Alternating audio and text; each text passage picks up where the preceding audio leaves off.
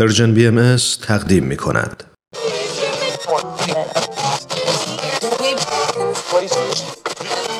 اگه امروز حالت خوبه اگه یه عالم انرژی مثبت داری اگه حس خوبی داری و دلت نمی‌خواد که اونو از دست بدی اگه می‌خوای برای شروع هفته تازه انگیزه داشته باشی فقط کافیه که فرکانس ذهن تو روی موج مثبت رادیوی ما تنظیم کنی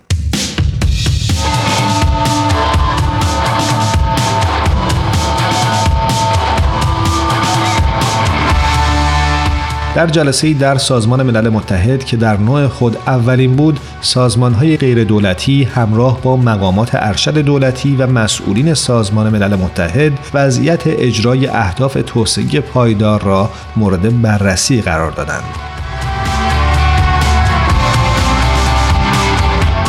این جلسه با شرکت بیش از 500 نفر همزمان با نشست جامعه مدنی نشست عالی رتبه مجمع عمومی سازمان ملل برگزار شد. فضایی که معمولا برای سران کشورها در نظر گرفته میشه.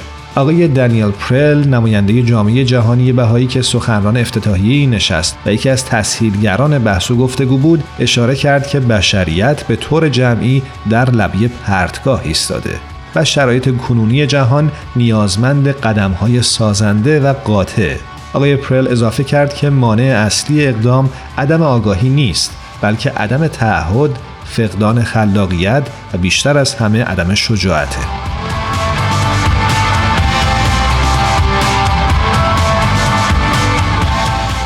آقای پرل عنوان کرد نظام ها و ساختارهای کنونی بسل پینه از مجموعی از عهدنامه ها و مؤسسات است که فاصله ای فاحش با تمامیت ارگانیک بشر و کره زمین دارد.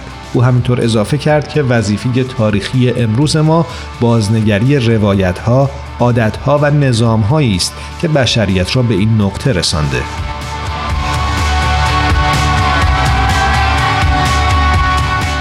خانم ماریا فرانچسکا یکی از دستیاران دبیر کل سازمان ملل متحد گفت قطعا دستیابی به اهداف توسعه پایدار مستلزم مشارکت تمام کشورها زینفعان و عموم مردم است. و این نشست باستابی از این واقعیت است که اقدام طیف متنوعی از کنشگران تنها راه حل چالش های پیچیده است که همکنون با آنها روبرو هستیم.